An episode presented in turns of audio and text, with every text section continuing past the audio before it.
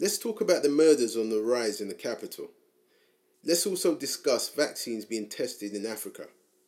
What about the kafala system?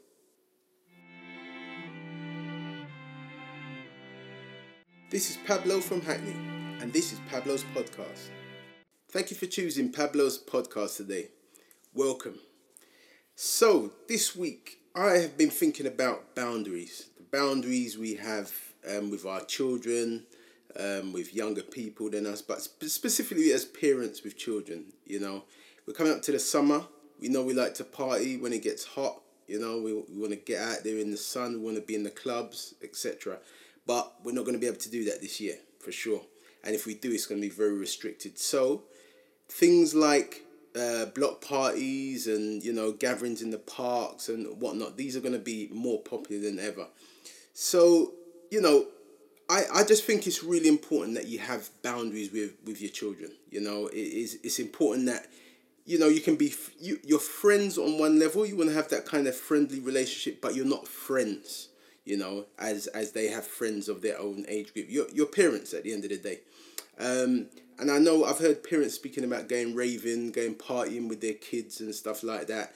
You know, because you know a lot of parents are young. You know, they're not like the old there's not a, like a massive age gap between them and their children, but you know, and people look a lot younger than they than they um, used to. You know, used when we was younger, when people were younger, you could kind of tell this is the parent, this is the the child. Um, but sometimes you go out now, you know, a lot of parents are, are looking good for their age. So there is that temptation to kind of um, be more than uh, parent and child. So, with the, that being said, with these lockdown parties, I've heard a few adults talking about going to um, parties, and when I say adults, I mean thirty plus, um, talking about going to lockdown parties, and these are people with children as well. So at the end of the day, you know, everybody's got their their freedom of freedom of choice. Everyone can make their own decisions and stuff, but how can we really stand up and say these young people need to stop doing this and stop doing that and behaving like that. If we're out there doing it as well you know i hear people talking about well you know whatever the kids are doing i won't be doing that. I'm at the back of the party. I'll, I'll be just doing my thing and behave myself etc but you know just the fact that you're there you're, you're, you're part of it you know you are part of the whole situation. Um, so i think you know people have to think about what, what they're really doing and, and what they're really promoting um, by by being at these places. I mean, let's not forget, you know, there was a lockdown party in Manchester, and um, two people died. You know, two people were shot and killed at that. Um, it's not like going to a club where there's security and there's all these preventative measures to make sure everybody's safe, etc. You know, these things are, are, are not like that. So if we are making the decision to go there, um, the, the following week when our kids are there or, or, our, or our nephews and whatever are there, uh, how do we stand there and say, well, you shouldn't be out there doing these things and, and get involved in these things, you know? And also, as well, even if you're an adult and you do end up going, uh, you know, if something really happens, something chaotic happens, you can be as far back as you like. You, you might have had, end up having to um, avoid gunshots, you might have to end up. Um, you know, breaking up a fight. Even you might even be part of a fight. You might you may be attacked. Who who knows? You know. But I get it you know, I do get it. I do get the need and the want to go out and be out and be free and, and have fun and stuff like that. But we have to check our moral compass. And I'm not being judgmental. I'm just saying it's something that we, we have to think about, you know, how, how we're doing that and what it actually says about us and what we're doing. Um, and, and speaking of parties, there was a party in, in Texas. Um, they called it a COVID 19 party in Texas. Um, basically affected I'm sorry, hosted by somebody who was affected. Um, and basically, their thing is they, they didn't really believe in the COVID thing. They they they're saying it's a conspiracy. It's not really real. And let's kind of have this party and see if anybody gets it and how, how they survive it and how long it takes them to recover from it, etc. And what ended up happening, the 30 year old man died because he, he didn't believe it. And the reports say that um, um, on his deathbed, he kind of spoke about said he, he made a mistake. You know, this thing is real. And he ended up dying. So, not to connect the two, they're two different things, obviously, but, you know, there, there are people out there doing you know, just taking taking risks, and and I suppose that's what connects the two, um, the fact that they are parties and the, the fact that people are taking risks, you know, and that's what we have to think about. What kind of risks do we really want to be taking in these times, you know? So, um, and uh, I think last week I was talking about the masks, you know, um, that we that I really feel like we should be wearing masks more times than we're not wearing masks. Lo and behold, a week later, um, it's, it's made official. You know, you get a hundred pound fine in the UK now if you if you're not wearing a, a mask. So what a what a difference a week makes, eh? So um, yeah, we'll be wearing our masks in shops in the well shops and yeah, I think it's just shops at this point. Um, but yeah, we'll be wearing the mask more, and I think it's I think it's a good thing. It's it's not a negative thing. Um, yeah, protect protect yourself, protect others, etc. Um, Oxford University have also started working out um, a vaccine. Basically, they've, they've developed a vaccine, um, and they say that they are testing it out on volunteers in Brazil and South Africa. Um, those people are the first people to receive experimental doses. It's going to be interesting uh, the outcome of that. You know, um, it's really unfortunate. I mean, Brazil and South Africa have been really hit hard um, by this COVID crisis in the past uh, couple of weeks, basically. Um, and obviously, you know, these are really the real poor parts of each of these places. This is the really poor parts of, of Brazil and South Africa. Um, and I really feel it for those people. Um, I know some people are really skeptical about the vaccine. Um, and who's behind it and what it really means and etc etc and people being guinea pigs and stuff like that um, but this is what's happening. Um, there is happening in Brazil and South Africa. So we'll be watching that to see how that all pans out. With this, uh, the two meter rule. I mean, here we was talking about two meter rule, which has now gone down to one meter plus.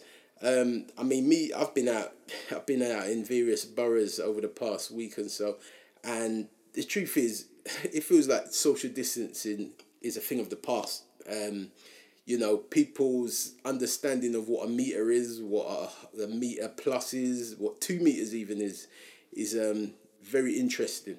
But um, I don't know. I don't know if anybody is really doing the social distancing. I mean, at the beginning of this thing, there was people crossing the road um, when they saw you coming and stuff like that. It's, it's nothing like that now. So is this a good thing? Is this a bad thing? You, you guys have to decide, you know. Um, yeah. I, I just hope everybody stays safe. I mean, the truth is, people like um, the scientist uh, Patrick Vallance, he's warning about the you know the risk of people rushing back to work. So, you know, from a scientist point of view, they're talking about you know really things are not as good as we might think they are. You know, um, but then on the other hand, you've got Boris getting everybody back to work, rushing everybody back to work, um, and officially now leaving it up to the employers to, to decide uh, whether they should uh, have their staff back at work or rather than working at home or, or, or being at work. So uh, Wales is a bit different now because Wales have said, you know, if you can work from home, work from home. You know, they're still officially saying that. Me personally, I think at the end of the day, I think this working from home thing is is this is something that should have been an option before, and that what this this COVID thing has kind of pushed that forward. I think I think companies are going to work out they can save a lot of money. They can be have their staff being more productive, um, working from home.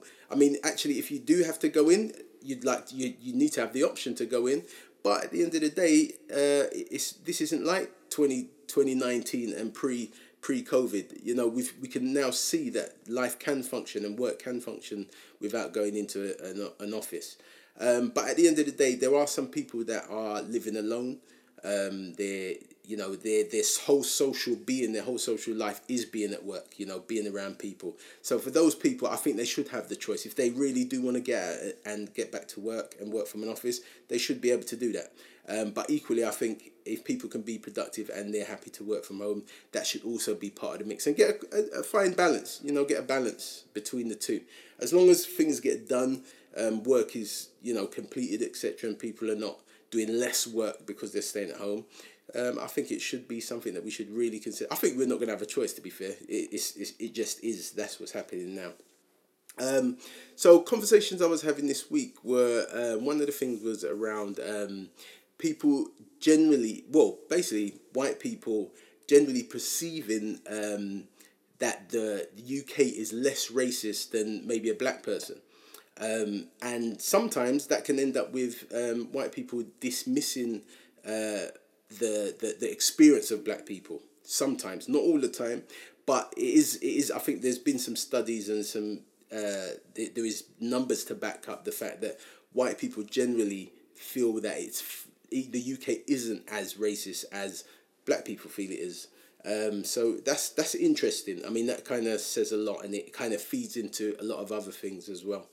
Um, unfortunately, there's there's you know as we're coming out of this lockdown situation, there has been a lot more violence on on you know in the community. Um, there's been I think there's been about twenty murders so far, um, and the statistics are now saying there are seventy five percent of those are black males um, that have died, unfortunately. Um, so this is something that we have to look at, man. I mean, you know, we we we've we've got we've got a lot going on in the world at the moment, and a lot of people dying through causes that cannot be stopped. You know, we don't know how to stop COVID killing people at this point. We know how to minimize it, but actually, if it's going to take you out, it's going to take you out. There isn't much we can do to stop that. But the killing, the killing each other, this is something we can we can we can do something about that. People are making choices, and my my thoughts are generally violent crime, crime, etc. People carrying guns, knives, etc.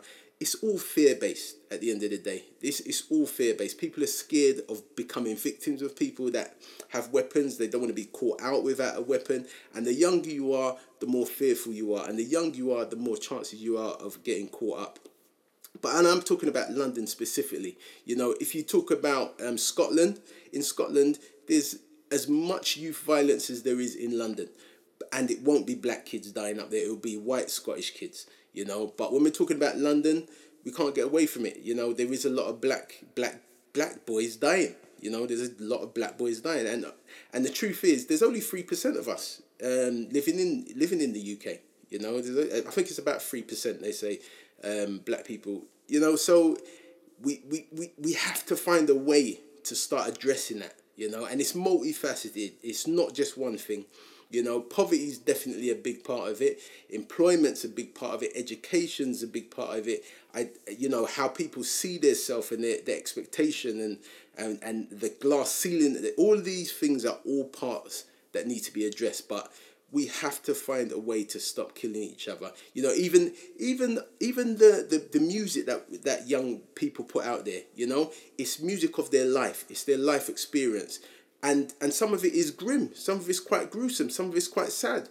And it's it is poetry, you know, it is it is real stuff, you know, but that does play into how people feel and sometimes it plays out into what people end up doing, you know. But I'm I'm one for freedom of speech and I I, I love I love music and I love people being authentic and speaking their authentic truth, but all of it is all part of um, uh, the issue, you know, and things that we need to curb.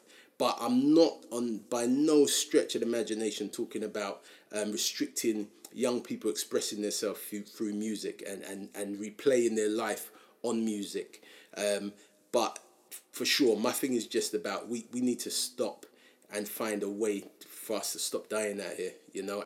Like I said, the people that are going to to the block parties that are in 30 plus, 40 plus, they're going to block parties, etc. It's those people that need to start looking back and, and looking down and saying, Do you know what, how can I help young people? What am I doing to help this situation? And I'm not sure how much you're helping if you're going to uh, lockdown parties where where where it's you know that environment is not a space where you can help them it might be fun etc but are you helping? I don't know. I, I haven't got the answers but it's just something i feel we need to look at. And then and you know also we've, we've just had we've had so we've had somebody die the other day um in in brent and they're having a nine night you know a nine night to um for this young person that dies. And during that time of the nine night a 30 year old man dies. A 30 man 30 year old man gets shot and dies, you know. So, you know, people are grieving, etc. And then now they're at risk of dying at nine nights after, you know, because of what's happening on the street. So there's a lot going on, a lot, lot going on, and we, we need to start looking at things. Um, incidentally, I don't think it was a, a, um, a black kid that died, but um, it's a death nevertheless. Nevertheless, it's a death. Um, so, uh, and one of, one of the things, I mean, I suppose some people might, with what I'm about to say, people might say, well, this is why. So, one of the things we find um, as black people, we find that, you know, we're often deemed as angry, aggressive, criminal, or a threat. Now, based on the stuff that I just said, you might say, well, there you go, that's why. But not all black people are into violence. Not all black people are criminals. Not all black people are, you know, we're many things. Many, many things, you know. There's we're, we're lawyers, we're doctors, we're nurses, we're business people, you know, we're academics, you know, we're we're all, you know, just like everybody else, we're all of these things. But overall, there is a feeling and a sense that we we do. You know, we're tarnished with that. It's like we have to kind of prove that we're not that. You know, um, and you, you know you get these little these these microaggressions, and I experienced it myself the other day. I was out. Um, I was out um, on a bike ride um, with with another person, and um, as I uh, there was a little incident. Uh, someone came off of their bike, etc. And I had I had gone past, but I saw what was happening. I came back, and when I came back, the the police officer started to tell me who who and what happened, etc. Um, but as I was approaching him, he, he was like, "Look, everybody's acting civil here. Don't worry, everyone's acting civil here." And in my mind, I was thinking, "Why are you telling me everybody's acting civil here? Why? What would make you look at me and? Why wouldn't people be acting civil? You know, if somebody's had an accident on a bicycle, why are you telling me that?" And I, I did think to myself, if I didn't look the way I looked, um, I had, you know, if I didn't look the way I looked, I don't think he would have been telling me that everybody's acting civil because when I got there, I could see everybody was acting civil. So I don't know what it was about my presence that made him say everybody's acting civil. But I didn't jump on it. I just registered it in my mind and just kept it moving. Um, and needless to say, it was all sorted out and everything was fine. But it's those microaggressions that we have to deal with and and sometimes people don't understand what it is and they don't understand what they're doing and what they're saying they feel like they're uh, he probably thought he was pacify, pacifying a potential volatile situation but there was no volatile situation that was all about his perception and i often say it perception is everything you know people's perception create um, many scenarios you know um, so yeah, that that was an interesting thing for me this this week. Um, another thing we were speaking about was um, um, contextual safeguarding. So contextual safeguarding is basically um, young people being harmed outside of their home. So I think it is quite interesting. We've got this whole thing with um, Shamima Begum, um, who who's basically uh, I think they've revoked her her her case. So now they're going to be she's going to be going back to court. She's going to be going through the system again, and she may be allowed back into the UK basically. Um, but I, I'm I'm really wondering if they're going to talk about the contextual safeguarding side of it, because at the end of the day, this young girl left the UK at age fifteen. And she was obviously radicalized, more than likely radicalized, well before um, she left um, and obviously she she left the UK, you know, went with friends and decided to, to um, join the jihad in Syria, um, which is a crime, and she's going to be judged for it. You know, there's no justifying what she ended up doing, um, and she has to stand in front of a judge and and be dealt with accordingly, um, and that will be the judge's decision. But my, like I said, I've always said my my passion is young people, and at the end of the day, she would have went through a process before she got to that stage where she thought okay i'm going to go and do this. And that she did that at 15 so when she was 12 13 14 15 somebody would have been radicalizing her. And at that point she, this is a child we're talking about you know she was she's a child she was a child when she left and while she was being radicalized she was a child and unfortunately services didn't catch her and support her during that time to de-radicalize her you know, she slipped below the radar and ended up doing the ultimate crime, which is um, going over to Syria and getting involved in terrorism. So she needs to be judged for that. But I'm it's going I'm going to be watching that one closely to see how they address that because that is um interesting situation. Um, and also um, the whole uh, sweatshops of Leicester, um, that stuff is still going on. They're continuously talking about that. um, throughout the news. Um, and I think, you know, the, I think even the mayor, the deputy mayor of um, Leicester is talking about this is an issue that's been here. We've known about it for ages. Um, and, you know, let's do something about it. And I, I just, it just really befuddles me the fact that it's been able to go on for so long because you are talking about slavery, literally. This is, you know, slavery. And on that note, um, you know, the, the, the racism and, and the slavery um, situation that's going on in the Middle East at the moment against Africans is is crazy. It's like it's like it's really back in time, you know. And there's no Black Lives Movement there. There is no comprehension, or it doesn't. It just doesn't resonate over there at all. You know, in Lebanon, you've got blatant modern day slavery. You've got women from Ghana um, that have caught up in this kaf- kafala system, um, which is a exploitative system used to used to um, for migrant laborers and people working in construction and the domestic sector, and it's basically rife. You know, in places like Bahrain, Kuwait, Lebanon, Qatar, Saudi Arabia, United Emirates, etc. And people are there being enslaved and you know sexually abused, beaten. Um, just it's horrifying, man. And you don't hear enough about it on the news. But this is black people who have who have left Ghana trying to uh, better their life and better their family's life by going abroad, making money and coming back, and they end up as slaves. Their passports are taken.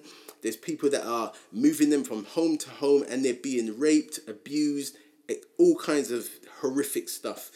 This stuff needs to be spoken about more. It needs to be addressed. It needs to be spoken about more because that they those are human beings. These are Africans. These are people that unfortunately were born in poverty and are trying to find their way out. And this is what's happening to them. It's, it sickens me, absolutely sickens me.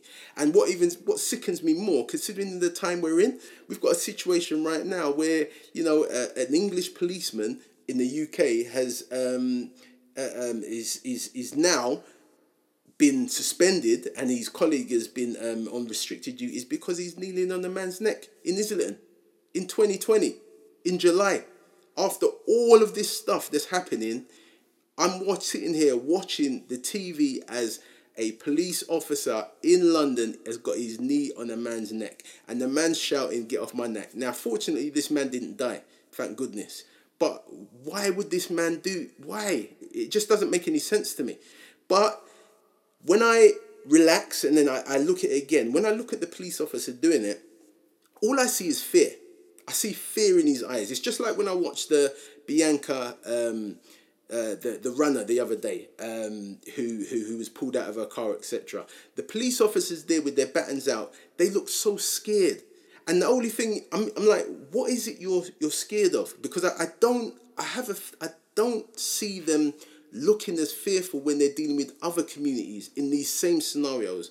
But when they're dealing with the with black people, it's like there's an element of fear, like they don't know what's going to happen, or they feel like they can't manage it with, and it's, it's just, I mean, I don't know, I don't know if this this this police officer's racial situation, etc. I don't know if this is about race, but when I look at it, my instinct tells me this man was fearful of this man getting away. But at the same time, the man that he's got his neck on, sorry, got his knee on, he was cuffed. You know, and there's two officers. You know, so the man wasn't going anywhere. I mean, at the most, if you just held the man's legs, he's not going anywhere because he's he's cuffed. But this this kneeling on the neck, it's it's really unfortunate. But like I said, I'm just glad that the guy is um, alive and there's there's not any deaths off of the back of that. But that's that's gonna cause a lot of problems. You know, I, I can imagine this this weekend might be a bit lively. There might be a few marches based on that. We'll we'll see how that pans out. But I hope everybody's safe with that. Um, and I just think, you know, as as people, as human beings, we need to come together. We need to think about what we're doing. We need to find the common ground between us and treat each other how we would like to be treated. You know, we had the um, ex cricketer talking about um, the the the colorism that he he grew up with, and it, it got me thinking about um, you know people of dual heritage, people who are mixed race, people who identify as black, and it's just it's just all an identity thing you know? Um, and there is a difference. There are subtle nuances and differences um, and you know you, there's a difference between people who do heritage because obviously you've got one black parent one white parent and you can actually in my book you can identify and you should be able to identify as black or white if you want to um, and if you're mixed race, um, again, you can identify. I think you can identify as mixed race. You can identify as black, and even if you dual heritage, you can identify as black, white, or you can identify as dual heritage. It's totally up to you. But unfortunately, the truth is, I don't know how many uh, people of dual heritage will be accepted as white if that's what they chose. You know, I think they would have to be really, really fair skinned for them to be able to even make that choice of being white if that's what they wanted to do. Um, and they'd have to have really white features for that to happen. Um, so th- there's just a lot for us to, to, to work out. But at the end of the day, we're all the same. There's more things that are common with us than there are different. And that's the things we need to focus on. And we need to not being, stop being fearful of each other. You know, with, you know, generally, most people, regardless of their color, regardless of what you see them doing, regardless of your past thoughts about them, generally, people are good. People are nice. People are positive. You know, um, so that's what people need to kind of home in on. Um, and this week also, um, I watched a really good, um, really good show um, called Stephen Lawrence um, Has Britain Changed? Really, really good show. Um, docu well, not documentary, um, talk show basically. Um, speaking to various people about how things changed since Stephen Lawrence died. And to be fair, if you, if you, a lot hasn't changed. To be fair, um, a lot hasn't changed. It's, it's, it was quite interesting. Um, so that's something. If you haven't watched that, that's definitely something to catch. So, um, I'd like to thank you again for choosing um, Pablo's podcast today. Um, and hopefully you can join me next for the next one. Until then, take care and be nice to each other. Thanks again for listening to Pablo's podcast. I'm Pablo from Hackney, and you can catch me next week for more healthy discussions.